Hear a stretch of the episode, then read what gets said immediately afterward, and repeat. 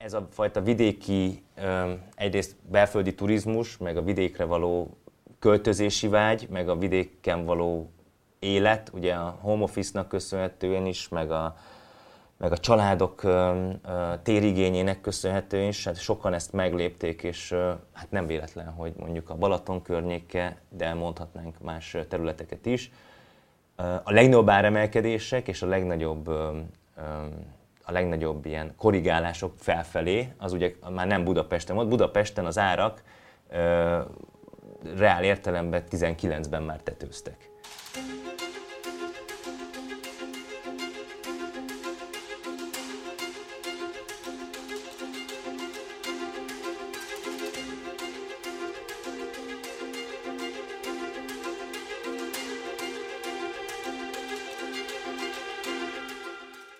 Jó napot, sziasztok! Ez itt a Portfolio szerdánként megjelenő heti podcastje. Én Orosz Márton vagyok, és itt van velem a stúdióban Detroit Gergely, a Portfolio ingatlan vezető elemzője. Szia Gergő! Sziasztok! Köszönöm a lehetőséget, Márton, hogy elmondhatom a véleményemet. Igen, már régen beszélgettünk egyébként ingatlanos témában itt a podcastünkben, úgyhogy épp ideje volt, és egy picit egy ilyen évösszegzésről lenne most szó, és egyébként azt mondjuk el a hallgatóinknak, hogy a felvétel maga az december 16-án készült, tehát minden adatot ezzel, a, ezzel, a, ezzel az időponttal hallgassatok, és mi is ezekkel az időponttal tudjuk mondani, úgyhogy, úgyhogy van egy picit pár hetes csúszásban vagyunk, de igazából úgyis azt gondolom, hogy trendekről fogunk inkább beszélgetni, mint sem naprakész adatokról. Geri, hogyha jól tudom, azért te most már egy tíz éve újságíró vagy itt a portfólió ingatlannál legalább. Többé-kevésbé. Többé-kevésbé, és hát azért az sok, sok évet tudhatsz magad mögött, úgyhogy, úgyhogy akkor így ezzel a szemmel milyen volt ez a 2021-es év a lakáspiacon Nem szeretnék életrajzi podcastbe átmenni, de, de a lakáspiacot azt nyilván már régebb óta is, de itt a portfóliónál most már több mint 10 éve a portfólió kötelékébe követjük, meg követem én személyesen, de talán nyilván ez fontos dolog, hogy, hogy mi történt, de talán még fontosabb, hogy várhatóan mi fog történni, hiszen a, a múltat azt, azt már nem olyan nehéz elemzőként megvizsgálni, az, az viszonylag egyértelmű. Ugye a trendeket és a jövőt azt talán egyen nehezebb, vagy talán kettővel is nehezebb megjósolni, vagy, vagy vélelmezni, vagy kialakítani a, a képet, hogy vajon merre felé fognak menni például a lakásárak, vagy mi lesz az ingatlanpiac, hogy általában. Ugye a, az ingatlan piacnak az egyik területe a lakáspiac, csak ez fontos leszögezni, hogy amikor az ingatlanokról beszélünk, és főleg ugye itt a portfólión azért nagyon sok kereskedelmi ingatlannal is foglalkozunk, irodák, plázák, hotelek, logisztikai központok, ezek egy külön világ. Én azt gondolom, hogy most ebben az adásban érdemesebb a lakópiacra koncentrálni, és a lakópiacnak is ugye két ilyen látványos szegmense van. Az egyik a használt lakások piaca, ami tulajdonképpen a second hand ruha kategóriája, tehát már valaki egyszer egyszer már megvásárolta és véletlenül igen, lakta is, Legalább ö, de minden esetre tulajdonos már volt valaki előtte, és ugye van az új lakás, ami azért izgalmas, mert egyrészt ugye az építőipart pörgeti, tehát ugye a, a GDP-hez is komolyan hozzáad, másrészt egy új minőséget jelent műszakilag is, újfajta társadalmi igényekre tud reflektálni, illetve nyilván a pénzügyi oldalon meg egy sokkal jelentékenyebb motorja annak, hogy, hogy akár a kedvezményeknek, akár a támogatásoknak, akár ugye a hitelfelvételeknél, hiszen ez egy drágább termék, és mint egy használt általánosságban, nem mindenhol, de általánosságban. Úgyhogy ez e, amiatt külön izgalmas, az új lakáspiac az hogyan működik. Az egyébként pici új lakáspiac a hatalmas használt lakáspiachoz képest, tehát hogy érdemes ezt a két világot is elkülöníteni egymásról de hogy akkor mi is volt, és mire számítunk, vagy mi, mi várható a lakáspiacon úgy általánosságban. A, 2021, ugye, ami már mögöttünk van, amikor lemegy az adás, egy meglepő év volt abból a szempontból, hogy ugye a pandémia kitörése, kitörésével, meg kicsit már előtte is, azért a, a, a lakásárak kezdtek talán picit így, így, így úgy érződött, hogy tetőzni. Nagyon komoly rallim van túl a lakáspiac, ez ugye 2014 végén, 15 elején indult be, tehát a 2008-as pénzügyi válságot 2014-ig, 14 végéig mondhatjuk, hogy addig húzódott ki. Egy nagyon egy, egy lapos, tehát ahhoz képest, a növegetéshez képest, amit ugye az elmúlt öt évben láthattunk, az a csökkenés, az egy nagyon lapos csökkenés volt a 2008-tól 2014 végéig, és egyszer csak ugye rengeteg igény, rengeteg pénz és rengeteg állami támogatás és lehetőség halmozódott föl, és robbantotta be tulajdonképpen a lakáspiacot, ami rendkívül alulértékelt volt árait tekintve 2014 végén. Sokfajta összehasonlítás van, lehet ezen vitatkozni, hogy most drága volt-e, most drága, mihez képest drága, mitől drága valami egyáltalán, akár a, a gazdaságban, akár mondjuk a lakáspiacon, de alapvetően az egyértelmű, hogy befektetési termékként kezdett el nagyon látványosan felfutni a lakásoknak az ára, hiszen ö, meglátták a lehetőséget akár a hosszú, akár rövid távú kiadásban a, a, azok az emberek, akik ö, nyilván jellemzően magánemberek, hiszen a lakáspiacon ö, vásárlóként ö, a magánemberek ö, mozgolódnak. Ez nyugaton egyébként nem így van, mert ott intézmények is hatalmas számú lakást vásárolnak és létezik ennek egy, egy intézményesített befektetési típusú rendszere. De Magyarországon akár új lakásról beszélünk, akár használt lakásról, a végfelhasználó, a tulajdonos az jellemzően egy magánszemély, vagy egy, vagy egy vállalkozás néhány lakással, tehát nem nagy intézményi befektetőkről beszélünk. És ez a lehetőség, ez a, ez a, ez a potenciális hozam ö, ö, nyeresség, amit, amit el lehetett érni a lakásvásárlással és kiadással, ez egy nagyon izgalmas időszakot idézett elő, és erre jöttek még rá a különböző támogatások, az új lakásáfának a csökkentése, és ez a, ez a nagyon sok szempont, ez a nagyon sok ö, ö, piaci mozgás és, és segítség akár, hogyha innen nézzük, meg ezek a, ezek a befektetési trendek és vágyak, ezek mind azt indukálták, hogy, hogy a lakásárak látványosan emelkedtek. És a, ugye nagyon fontos két dolgot különvenni. Ugye van a nominális árnövekedés, meg a reál árnövekedés. A Magyarországon a lakásárak ö, reál értelemben, mondjuk beszéljünk Budapestről, kicsit egyszerűbb a piac, mert ugye az új építésű lakásoknak is jóval nagyobb a, a, a merítése. Tehát Budapesten a, a reál árszintek a, azok tulajdonképpen ö, megálltak 2000 19-ben. Tehát, hogy onnantól kezdve az árnövekedés Budapesten már nem volt olyan magas, mint amilyen mondjuk az infláció. De országos szinten egyébként ez nem volt teljesen igaz, voltak különböző negyedév, vagy voltak olyan negyedévek, amikor volt minimális visszaesés, és nyilván itt az, az első pofont azt ugye a 2020 márciusi világjárvány okozta, sok adta a, a hazai lakáspiacnak is, amiből egyébként ugye az látszik, hogy, hogy nagyon, tehát a lakáspiac igazából nyertesként jött ki ebből a történetből, egyértelmű okok miatt, mert az emberek az otthonukba kényszerültek, és ha már sok időt kell otthon lenni, akkor az, ha megtehetjük, nyilván ez egyéni szín, de hogy nagy általánosság, hogyha megtehetjük, akkor szeretnénk olyan otthonban lenni, ami, méretében, minőségében, elhelyezkedésében számunkra a ideális. Úgyhogy, úgyhogy nagyon röviden összefoglalva, nagyon izgalmas időszakon van túl azt gondolom a lakáspiac. Nagyon fel volt pörögve, nagyon fel van még mindig pörögve, de várhatóan a különböző makrogazdasági folyamatok, infláció, kamat, eurófont, kamatemelkedés, tehát hogy nagyon sok olyan, olyan, olyan jel van, ami, ami abba az irányba hathat, hogy ez a fajta pörgés ez visszaáll, és hát bár sokan az zuhanásra appellálnak, és talán azzal, azzal láthatják magukat, hogy majd a 2013-as, 4-es árszinteken tudnak majd hozzájutni gombokért a jó minőségi újépítésű lakásokhoz, vagy akár a használtakhoz, ez, ez szinte bizonyosan nem fog tudni megtörténni, rengeteg szempont miatt, és akkor ide még be lehet hozni mindenféle építőipari, szabályozási és egyéb kérdést, amire külön is kitérhetünk, de ha csak valaki az érdekelt ebből az adásból, hogy fognak-e esni a lakására jövőre, akkor itt az elején, hogy ne kelljen tovább hallgatnia, elmondom, hogy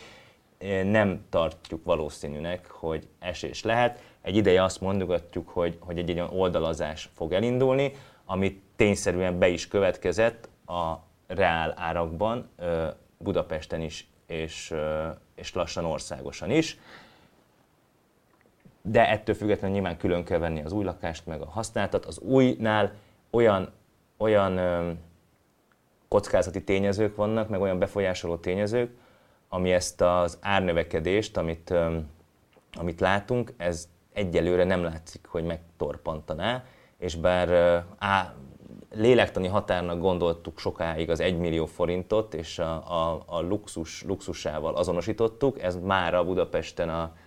a, az átlag lett, tehát átlagosan most már 1,1 millió forintba kerül egy négyzetméter új lakás, mondjuk 13. kerületben, és ez nem, nem látszik, hogy meg fog állni, és ez így, így visszafelé fog korrigálni érdemben. És én emlékszem rá, hogy azért még az idei év, hát első felében azért még elég sok hír szólt, a, szólt arról, hogy itt majd az Airbnb-s lakások azok aztán szuper olcsón piacra kerülnek, mivel elmaradnak a turisták, és, és nem tudják tartani a, a tulajdonosok ezeket a lakásokat, és ezeket ti azért elég intenzíven megcáfoltátok, hogy ez, ez nem lesz ilyen egyszerű, és, és több cikk is szólt erről, meg még podcastban is beszélgettünk, hogy ez nem fog ilyen egyszerűen működni, de, és ne, de nem tudom, hogy, hogy, hogy mi látszik ebből például ebből a trendből. A turisták azok továbbra is azért jóval kevesebben vannak mondjuk Budapesten, mint a korábbi években, de ezeket a lakásokat mennyire tudták tartani, vagy mennyire kerülnek most ők a piacra, és hogyha a piacra kerülnek, akkor az elindíthat egyfajta lavinát itt mondjuk a használt lakások piacán. Ugye itt van egy nagyon fontos kérdés, hogy az a befektetett, vagy befektetésként kezelt lakás, ha mondjuk maradunk itt az Airbnb rövidtávú kiadásos témánál, a belvárosban jellemzően, tehát nagy túlnyomó részt a nagykörúton belül, vagy annak vonzás körzetében lévő lakásokról beszélgetünk, hogy valaki, aki egy ilyen lakást vett, az vajon a 100%-ban saját tőkéből, vagy pedig hitellel vette, és hogy a hitelt azt tudta-e fizetni, akár úgy is, hogy nem jöttek ezek a Airbnb-s turisták, átállt esetleg hosszú távú kiadásra, és azzal tudott fix bevételt ö, ö, szerezni, vagy pedig nem átállt semmire, mert ugye a moratórium az ö, még a mai napig ö, tulajdonképpen megmenti ezt a dolgot. De ez egyébként ilyen értelemben a, a lakáspiaci áresésnek, vagy a lakáspiaci ilyen hirtelen soknak egy jó eszköze volt, hogy ez ne történjen meg, mert a moratórium. Nyilván arról is szólnak, és arról is írt a portfólió nem egyszer, hogy azért sokként ér sokakat, mikor meglátják, hogy igazából mennyivel tartoznak, ahhoz képest, hogy korábban mennyivel tartoztak, mert a moratórium alatt nem eltűnt az adósság, hanem halmozódott, és ugye tolódik tovább. Szóval, hogy ezek a lakások nem kerültek érdembe piacra, nem okozott kínálati sokkot, az viszont biztos, hogy egyfelől a új építésű piacnak a szereplői kevésbé preferálják például már ezeket a területeket. A legdrágább lakások már nem itt vannak, hanem, hanem újra Budán, vagy igen, második kerületbe például, vagy 12. kerületbe, négyzetméter alapon is a legdrágábbak. Itt a belső 6. 7. kerületben azért, azért érdembe volt árcsökkenés, olykor, de ezek mindig egyedi esetek voltak, és egyelőre még mindig ott tartok, ez nem rendszer szintű, hanem ha valaki esetleg úgy érzi, leginkább szerintem befektetési megfontolásból, nem pedig kényszerültségből. Tehát, hogyha valaki eladta mondjuk az elmúlt másfél évben a Airbnb-ztetett lakását, az inkább azért adta el, mert azt gondolta, hogy inkább kiszáll most, és abból a pénzből vesz aranyat, bitcoint, eurót, állampapírt, bármit, mert az biztos, és nem akarja ezt a... Egyébként ugye senki nem tudta, hogy meddig fog tartani, és még mindig tart a, ez a fajta a, turizmus visszaesés, főleg ugye a, a, a fővárosban. Itt jegyzem meg zárójelben, hogy másfél évvel ezelőtt, hogy amikor megkérdeztek egy hasonló beszélgetésben, hogy én mibe fektetnék, akkor én azt mondtam, hogy valószínűleg egy ilyen természetvédelmi övezethez, erdőhöz, békéhez, csöndhez közel lévő ingatlant vennék olcsón és újítanám föl. Bár itt a felújításra nyilván lehet, hogy mellé fogtam volna, lehet, hogy egy felújítottat kellett volna már akkor javasolni, mert a burkolót azt meg, meg, meg bármilyen kőműveste, meg szakembert nehéz találni, ugye ezt, ez már ezt mindenki tudja talán. Szóval, hogy a lényeg, hogy ez a fajta vidéki, egyrészt belföldi turizmus, meg a vidékre való költözési vágy, meg a vidéken való élet, ugye a home office-nak köszönhetően is, meg a, meg a családok térigényének köszönhetően is, hát sokan ezt meglépték, és hát nem véletlen, hogy mondjuk a Balaton környéke, de mondhatnánk más területeket is. A legnagyobb áremelkedések és a legnagyobb a legnagyobb ilyen korrigálások felfelé, az ugye már nem Budapesten volt. Budapesten az árak reál értelemben 19-ben már tetőztek országos szinten viszont folyamatosan jött fel, és látszik ez még mindig, hogy, hogy van sok olyan település, ahol, ahol ugye ezek a bérleti díj, lakásár arányokhoz viszonyítva még alul voltak értékelve, de, de láthatóan szárnyalnak, és, és, és látszik a korrekció, és ezeknél, ezekben, az, ezekben a városokban is, meg ezeken a helyeken is nőnek tovább az árak. Úgyhogy az Airbnb nem okozott, az Airbnb-s lakások sokszerű piacra kerülése elmaradt, nem okozott problémát, és nem is valószínű, hogy fog. Úgyhogy ilyen értelemben a lakáspiac ezt a pandémiás világjárványos helyzetet köszönhetően nyilván olyan állami vagy felügyeleti intézkedéseknek, amiket ugye ismerünk, könnyen szinte könnyen élt túl, és, és nyugodtan tudott fölfelé szárnyalni még tovább. És nézzük már egy picit azt, hogy itt az új építésű lakások azok oké, okay, hogy vannak a piacon, és úgy tűnik, hogy lesznek is, de azért azt gondolnám, hogy az alapanyagárak és a, és a különféle építőipari áremelkedések hatására azért itt átalakulhatnak a, legalábbis az építkezések gyorsasága talán, és azért még van egy olyan szempont is, hogy munkaerőből is komoly hiány van, bár tudjuk azt, hogy mostanában már aztán Kelet-Európából és akár, akár Dél-Kelet-Ázsiából is érkeznek hozzánk munkások magyar házakat építeni, társasházakat akár, hogy állnak most az új építésű projektek? Mennyire látjátok azt, hogy a jövő évben is indulnának nagy beruházások, nagy fejlesztések? És, és mit tanácsolhatunk azoknak, akik új építésű ingatlant vásárolnának 2022-ben? Ugye itt nagyon komoly jelenségek feszülnek egymásnak. Egyfelől elképesztő drágulás van a alapanyagok, ugye a humán erőforrás az már három-négy éve is az egyik legfontosabb téma volt, hogy hogy megdrágul a, a szakember és az ember, és nem csak, hogy megdrágul, nincs is. És nyilván a, egy projektnek a, az időtávja is rengeteget tud drágítani a projekten, hogyha nem sikerül gyorsan megcsinálni. Ezekre a kérdésekre az építőiparnak vagy a fejlesztőknek közösen vannak bizonyos válaszai, nyilván tüzet oltanak ilyen értelemben, tehát nem lehet, nem, nem lehet visszacsinálni azokat az árszinteket, de vannak vannak olyan megoldások, amiket próbálnak alkalmazni, ilyen például az előregyártás mondjuk egy, egy, egy üzembe, akár betonelemeknek, stb., hogy minél több mindent egységesítve vagy előregyártva lehessen megépíteni, ez fölgyorsítja a, a, az építkezést, sokkal kevesebb emberre van szükség, pontosabban is lehet kivitelezni. Alapvetően a laká- az új építésű lakásokat tekintve, ugye van a klasszikus 40 ezer darabot kéne építeni, hogy 100 év alatt megújuljon a lakásállomány, amit ugye sokan szeretnének, és egy, egy, egy ilyen jó mutatószám azzal kapcsolatban, hogy mi lenne a kívánatos a piac számára, meg hát mondjuk azt, hogy a, a, a vásárlók számára is, hiszen ugye egyfelől egyfelől ez a, ez, ez a szám egyébként, ez a 40 ezer, ez már nagyon régóta ö, ö, álom ö, ugye 2004-5-ben ö, sikerült így 40 ezer környékére föltornászni ezt az átadott lakásszámot. Ö, tehát a válság közepén, tehát a, pénzügyi válság közepén bőven 10 ezer alatt voltak éven, éves szinten, tehát rengeteg, rengeteg lakás nem épült meg, ami organikusan piaci és igény alapon meg kellett volna épüljön, és még most is még bőven 30 ezer alatt vagyunk, és a következő egy-két évben is ez a 20-30 ezeres szint lesz vélhetően, amit fog tudni tartani a piac, mert, mert igény az van. Tehát az, emberek, az embereknek megvan az igény arra, hogy új építésű lakásba költözzenek, és akkor ide szúrnám be azt a gondolatot, ami a legtöbbször egyébként így megfogalmazódik. Én is rengetegszer hallom és kérdezik a,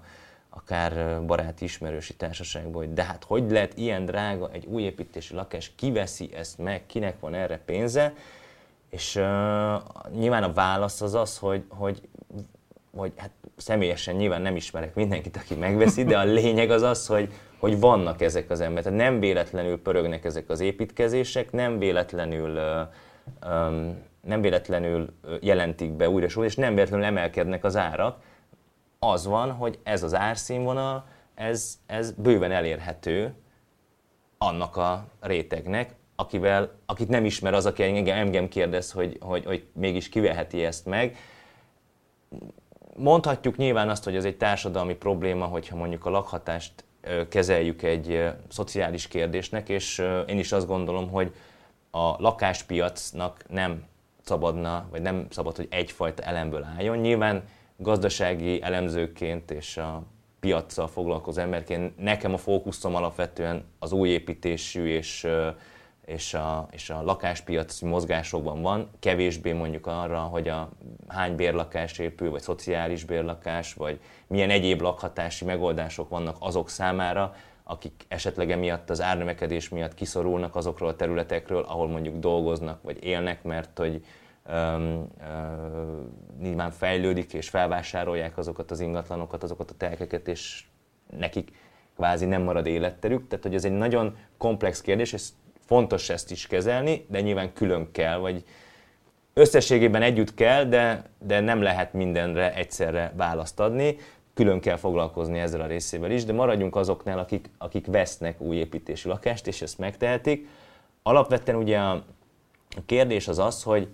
ha új építésű lakást vásárol valaki, akkor azt miből teheti meg? És nyilván a,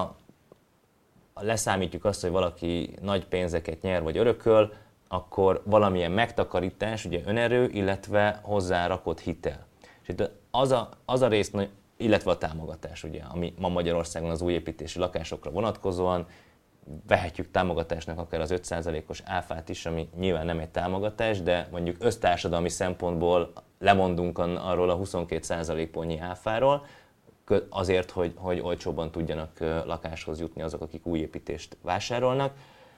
És hát de a családtámogatások persze, amellett sem menjünk el szó nélkül, mert Igen. nagyon komoly összegeket igen, több tíz millió. Ha, ha, min, ha a legextrémebb eseteket veszük, akkor ha ott kb. 40 millió forintnyi ilyen, ilyen olyan visszatérítendő vagy nem visszatérítendő, de nagyon olcsó finanszírozás van. Tehát, hogy tényleg hatalmas összegek vannak, amik teljesen egyértelműen beépülnek és, és hajtják a, a, az árakat, ez nem kérdés. Viszont egyrészt ugye az alacsony kamatok is segítették azt bőven, hogy, hogy lelkes legyen a lakosság a, a hitelfelvétellel. Érdekes egyébként, hogy most ugye elindultak a kamatok fölfelé, de azért mondjuk amikor 2008-9 vagy 2007-8, amikor ugye egy csúcson volt a, a pénzügyi válság előtt a, a lakásépítés az előző hullámba, akkor bőven 12-16 százalék közötti de mondjuk a 16-ra nyilván akkor ment már föl, amikor már probléma volt, mondjuk 12% környéki ö, kamatokról beszéltünk. Most ugye a 4%-ról indulunk most el, és ö, ha mondjuk 6%-ot elérjük, vagy 6% lesz, akkor, akkor a fele tulajdonképpen az akkori szintnek. Úgyhogy ahhoz képest, hogy mi volt mondjuk egy évvel ezelőtt, nyilván látványosan rosszabb, de hogy mi volt mondjuk 13 évvel ezelőtt, ahhoz képest meg még mindig álomszerű, hogy, hogy forint alapon, akár fixálva ilyen, ilyen hitelkamat szinteket lehet elérni. És ennek megfelelően egyébként nő is a, a, a hitelállomány. Nyilván a hitelállomány azért is kell, hogy nőjön, mert hogy ha drágulnak a lakások, akkor nyilván több pénzre is lehet szükség, illetve egyre többen gondolhatják azt, hogy ha mondjuk van olyan forrásuk, amit egyébként lakásra tudnának költeni, akkor ilyen hitelkamatok mellett érdemes inkább kamat, tehát érdemes inkább felvenni a, a, a, a hitelt és azt törleszteni, és azt a pénzt azt mondjuk más jövedelmezőbb, jó hozamot termelő dologba pörgetni. Mondjuk ilyen 4500 milliárd forintnál jár most a lakáshitelállomány, ez egyébként ugye a 16-17 környékén volt az alján, ugye 3000 milliárd forinton, és hát 2009-11 között ugye oda, akkor pörgött ki, akkor is ez a 4500 milliárd volt, tehát most értük el azt a szintet kb. mint 10 évvel ezelőtt. De ami, ami fontosabb a nominális számnál, hogy ez most 4500 milliárd forint, az szerintem az, hogy mondjuk GDP, a GDP arányában ez mit jelent. Hogyha ezt megvizsgáljuk, akkor azt láthatjuk, hogy még 2009-ben, 2010-ben körülbelül 15-16 százalék között volt a, a lakáshitelállomány a GDP arányában, addig ugyanez a lakáshitelállomány szint csak a 8 százalék, és van még számtalan olyan mutató, ami a hazai háztartásoknak az eladócsodottságával foglalkozik, nem csak hazai értelemben, hanem régiós értelemben, meg uniós értelemben, vagy uniós országokkal összehasonlítva. És ha csak innen nézzük ezt a dolgot, hogy hitel oldalról, nyilván vannak korlátok, mert az MNB által megszabott feltételeknek be kell felelni, tehát végtelen hitelt nem vehetünk fel, ami nagyon szerencsés és, és egyébként egy biztonságot ad szerintem hitelezőnek és hitelfelbenővőnek is, hogy kisebb rizikóval kerüljön problémás helyzetbe, hogyha valamilyen nagyobb gigszer jön, de hogyha csak azt vizsgáljuk, hogy mennyire van eladósodva a lakosság például jelzálók hitellel, tehát lakás célú hitellel, akkor bőven azt látjuk, hogy, hogy még a régióban is bőven alul, alul teljesítünk, nem hogy a, a nyugati felének az uniónak, amiből azt következhet, gazdasági racionalitással, nem feltétlen egyéni ember szintre lebontva, hogy bőven lehetne több hitelt felvenni, és a több hitel lehetősége meg még magasabb árakat tud eredményezni. Egy olyan piacon, ahol nagyon sok, nagyon sok igény van, viszont nagyon kevés termék, ott igenis ezek a szempontok fogják dominálni a, az árváltozásokat. Az van, hogy új építésű, jó minőségű lakásból nincs túl sok. Bármennyire is azt érezzük, hogy mindenhol lakást építenek, és És minden... kapjuk a hirdetéseket folyamatosan a Facebookon persze. Igen, mert egyszer rákerestünk onnantól az összesre megkapjuk, mert nagyon, nagyon jó biznisz a, a lakásépítés, olyan értelemben, hogy ez nyilván egy nagy költségvetésű, és ha százalékosan nézzük, hogy mennyi profitot termel, akkor nyilván egy nagy költségvetésű beruházásnak a százalékos profitja az egy nagyobb összeg, mint egy sokkal kisebb összegű beruházásnak a százalékos profitja, hogyha ugyanakkor a százalék. De ennek ellenére egyáltalán nincsen sok lakás, sok lakásépítés, ahhoz képest, hogy mi lenne egyébként a társadalmilag indokolt, és akkor itt hozom be azt, hogy alapvetően, hogyha valaki tényleg azt szeretné, és arra vágyik, fogyasztóként nyilván erre vágyunk, hogyha szeretnénk lakást, hogy egy olcsóbb legyen, akkor az például egy olyan eszközzel lehetne elérni, hogyha mondjuk ötször ennyi lakás épülne, hiszen a nagy kínálat tudná lenyomni az árakat, de akkor meg bejön a másik oldal az építőipari kapacitás, illetve a, a, ezek a problémák, amik a, amik a megvalósítással kapcsolatosak, hiszen ez nem egy, egy blokkláncon elérhető, vagy egy, vagy egy, ilyen, egy ilyen, nem egy NFT, vagy egy bitcoin, amit így, ami így van, és akkor így, hát itt ki kell ásni, vagy ki, ki, kell szedni az anyagot a földből, abból betont kell csinálni, meg, meg acélt kell szerezni, meg kell egy burkoló, tehát hogy azért ez a nem véletlenül angolul ugye az ingatlan az, az real estate, tehát hogy alapvetően ez egy valós dolog, és itt, itt azért nehéz úgy játszani ezekkel a, ezekkel a ezekkel a nehézségekkel vagy elemekkel, amik befolyásolják, hogy én aztán valóban megkapjak egy jó minőségben kivitelezett uh, ingatlant, amiből oda be tudok fizikailag költözni, és erre úgy látszik, hogy sokkal nagyobb és sokkal több kapacitás egyelőre nem, nem, nem tud fordulni ebben a, ebben, a, ebben a gazdaságban. Lehet ezen morfondírozni, hogy mi viszi el, hogy miért van ez a dolog, hogy a szakembereink külföldre mennek és ott építkeznek, hogy futárnak megy inkább valaki, mert, mert, mert jobban keres, mint, mint hidegburkolóként, vagy hogy, vagy hogy nem fizetik meg eléggé. Tehát, hogy, hogy nagyon sok kérdőjel lehet, és kérdés, hogy honnan tudjuk ezeket az embereket, vagy kapacitásokat pótolni. Ugye vagy kellenek konkrét emberek, akiket valahonnan megszerzünk. Klasszikus példák az elmúlt évekből nem egy, hogy konkrétan Spanyolországból, meg Olaszországból is jöttek Magyarországra, tehát fordított uh, uh, ilyen munkaerő migráció volt a, a két ország között.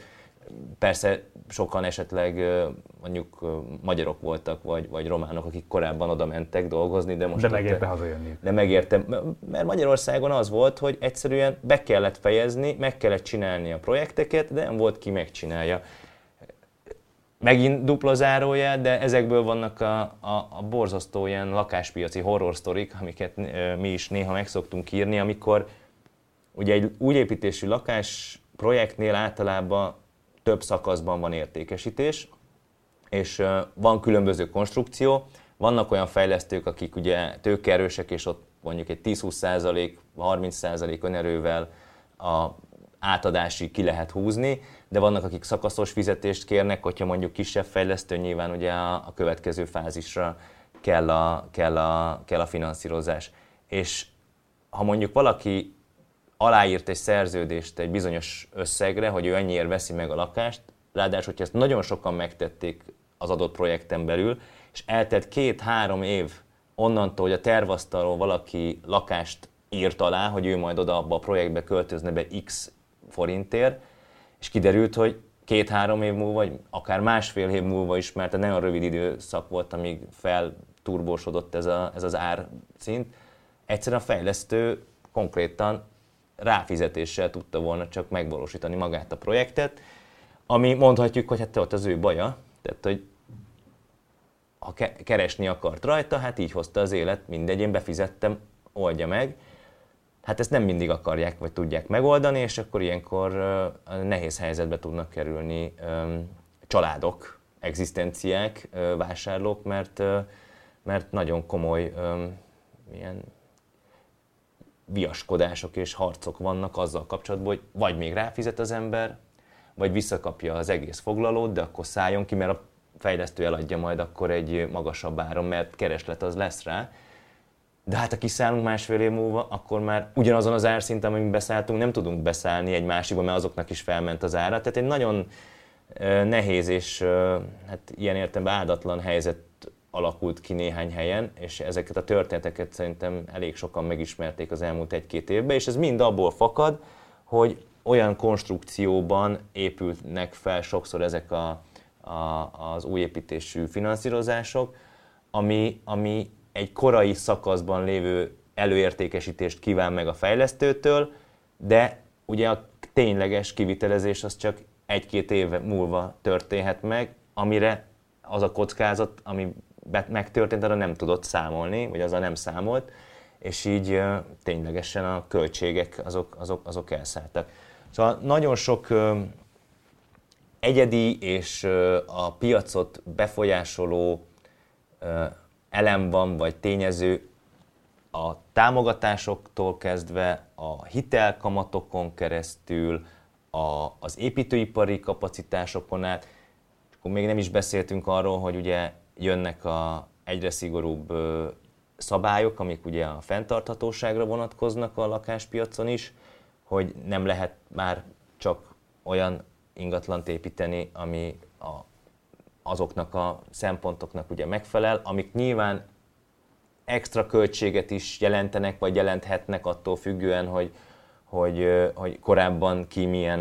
minőségben épített ingatlanokat.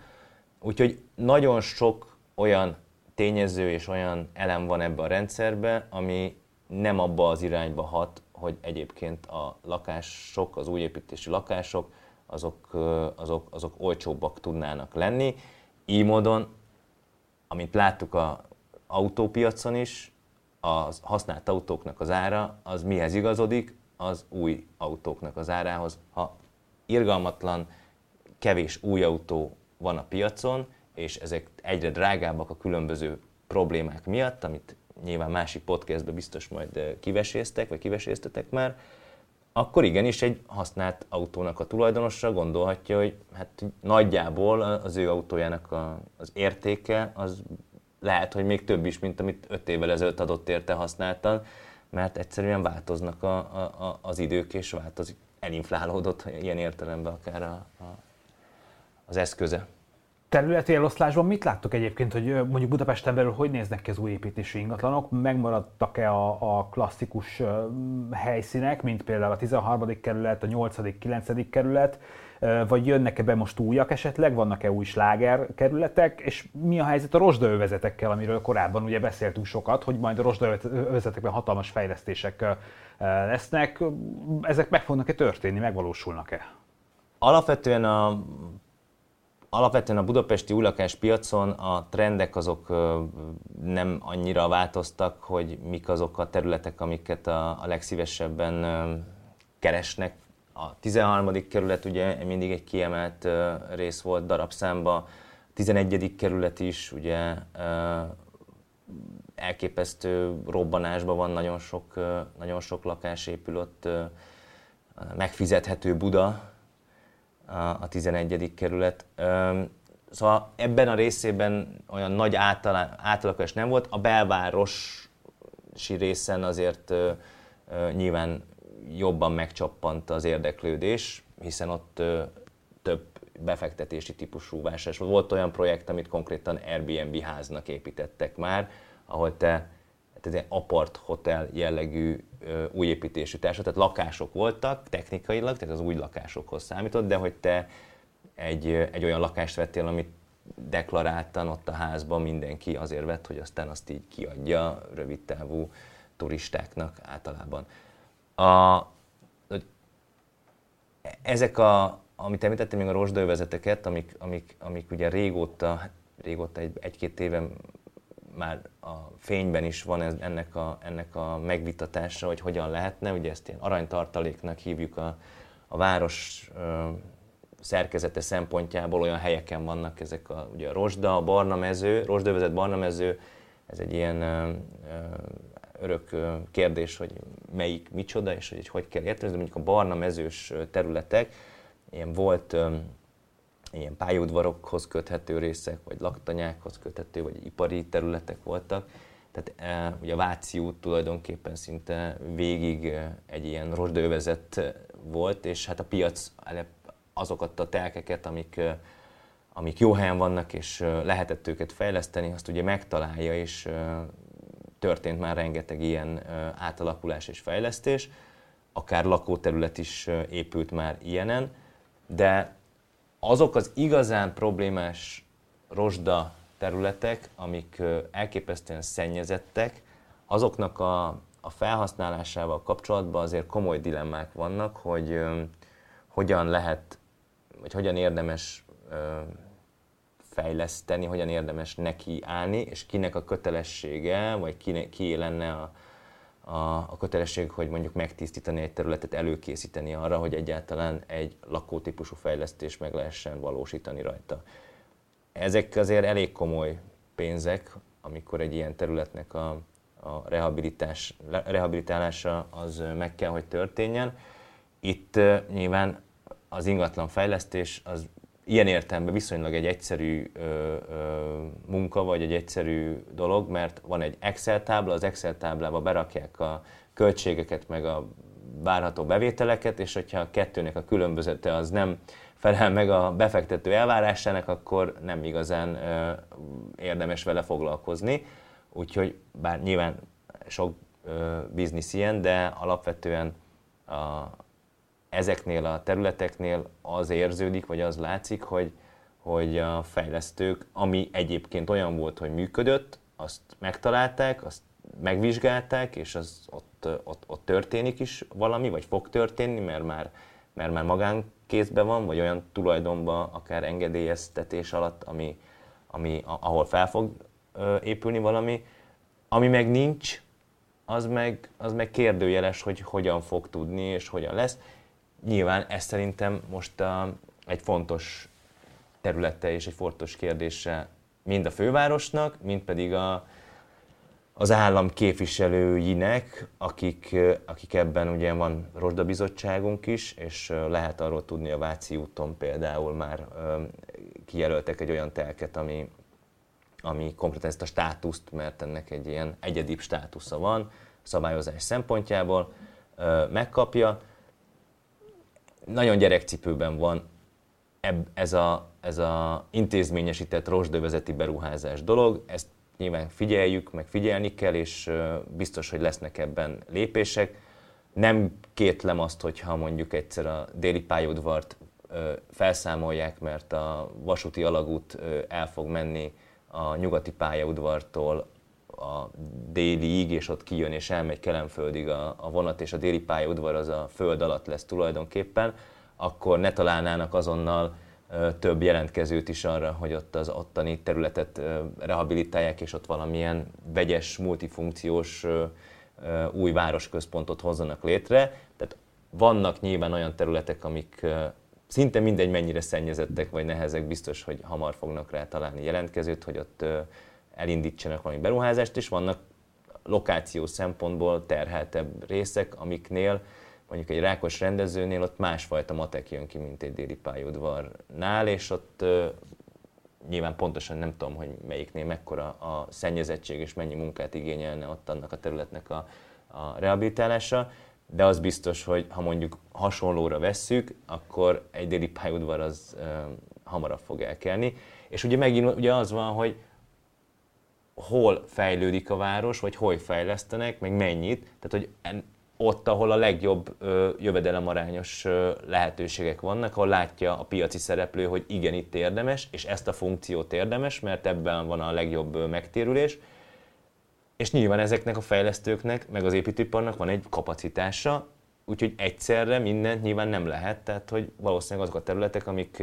bizonyos szempontból hátrányosabbak, azok a sor végén maradnak majd, és lehet, hogy csak 30-40-50 év múlva kerülhetnek majd sorra, amikor már ezek a felkapottabb részek, a fejlesztők által jobban kedvelt részek megvalósulnak, kivéve, hogyha esetleg az állam úgy dönt, vagy a főváros, de leginkább az állam az, akinek van erre forrása, hogy ott kezd el valamit, vagy ott tesz olyan gesztusokat a fejlesztők felé, amitől ő ugye az Excelébe már úgy érzi, hogy na igen, akkor itt is érdemes, mert, mert, mert, mert így már kijön úgy a matek, hogy az, abba érdemes belefogni. Geri, egy záró kérdésként ar- arról szeretnék téged kérdezni, hogy azért itt év végén kifut sok családtámogatási megoldás. Hogyha egy kicsit tudnánk erről beszélni, egyrészt egy ilyen felsorolásszerűen, hogy mire kell számítani, mik azok, amik, amik kifutnak, és hát hogy persze érdekes kérdés, hogy milyen hatása lehet ennek a, ennek a piacra. Például lehet egy olyan hatása, hogy sokan akkor még most felgyorsítják a lakásvásárlást, vagy akár, hát akár az árakra is itt akkor több éves távlatban ennek lehet-e hatása, mármint abban az értelemben, hogy azt tudjuk, hogy most konkrétan van hatásuk jelen, jelen pillanatban. Igen, hát a, a néhány elemből, ami komoly, komolyan befolyásolja a lakáspiaci működést, illetve nyilván az árakat elsősorban, abból a támogatási rendszer az egyik legfontosabb, vagy egy jelentős. Mostanra egyébként Magyarországon egy igazán jelentős, tehát korábban nem látott méretű és mértékű és szerteágazó típusú támogatások vannak, ami, ami nagyon-nagyon fontos a jelenlegi rendszerben, és amit egyébként az építőipar és a ingatlanfejlesztői piac is rendszeresen hangsúlyoz, az a fajta kiszámíthatatlanság és bizonytalanság, ami például a leglátványosabban az 5%-os áfa körül volt, hogy meddig tart, megszűnik, melyik projektekre vonatkozik, akkor aztán újra visszahozták, de akkor az meddig tart, tehát hogy ugye ez, ez így kívülről így nem tűnik annyira vészesnek, de amikor egy olyan iparágról beszélünk, ahol egy teljes projekt életciklusa 4-5 év is lehet a tervezéstől a, a lezárásig, akkor ilyen, ilyen, ilyen típusú iparágban, mint az ingatlanfejlesztés, meg a lakáspiaci fejlesztések, a hosszú távú terve, tervezhetőség az egy ilyen alap uh, érték lenne, és ezt nagyon sokan szeretnék, hogy sokkal kiszámíthatóbb és sokkal ö, ö, egyszerűbb és, és megfoghatóbb legyen a, a, a lakáspiacnak, illetve az ingatlanpiacnak ez a támogatási oldala. A jelenlegi helyzet szerint a CSOP például, ami az egyik legismertebb támogatási forma, az 2022. december 31-ig van, a, a falusi csok az elméletileg nyárig, a felújítási támogatás, ugye, ami berobbant nemrég, az is 2022. december 31-ig van a jelenlegi, a jelenlegi tudásunk szerint. Ugye a 0%-os lakássáfa a, az, az a csokhoz van kötve alapvetően, de az 5%-os áfára vonatkozóan pedig attól függ, hogy ugye december, 2022. december 31-ig kell építési engedéllyel vagy bejelentéssel rendelkezni egy, egy épületnek, de azt 2026. december 31-ig kell átadni, tehát hogy használóvételi engedélyig jutni, és akkor értékesíthető 5%-os áfával. Szóval meg van illetékmentesség, ami megint csak nem egy kis összeg, hogyha egy lakásvásárlásról beszélünk, ami ugye szintén a csokhoz van kötve, hogy a csok, ugye amihez kötve van egyébként több támogatás is, meg a lakásáfa, meg a felütési támogatás, ezeknek mi lesz a, a, az élet, életútja, hosszabbodnak-e, bővülnek-e, átalakulnak-e, ezt ugye jelenleg még nem lehet tudni, és ugye 2022. januárt írunk, és év végén ezek a dolgok a jelen állás szerint úgy néz ki, hogy meg fognak szűnni. Nyilván addig lesz még egy választás, és el fog dőlni, hogy, hogy, hogy, hogy mi lesz ezekkel a, ezekkel a támogatásokkal. Ugye jelenleg éppen nem a legjobb uh, um, formájában van a költségvetés sem. Kérdés, hogy ez lesz az a terület, ahol húzni akar a kormány esetleg a, a, a, a kiadásokon.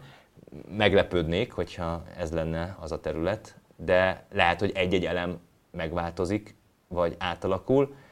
Nyilván ezt még nem tudjuk pontosan, úgyhogy erre érdemes figyelni, és ezt érdemes követni, mert, mert valóban egy extrém esetben, nyilván ez hipotetikus, tehát hogy nem valószínű, hogy elő fog, elő fog fordulni, de hogy az összes támogatási, állami támogatási program vagy, vagy lehetőség kifut, és, és nem lesz esetleg meghosszabbítva, az azért elég komolyan tudná újra írni a lakáspiacon a, a, a folyamatokat, akár az árakkal kapcsolatban, akár pedig, a, akár pedig azzal, hogy ho, milyen ingatlanba és kik és hova költöznek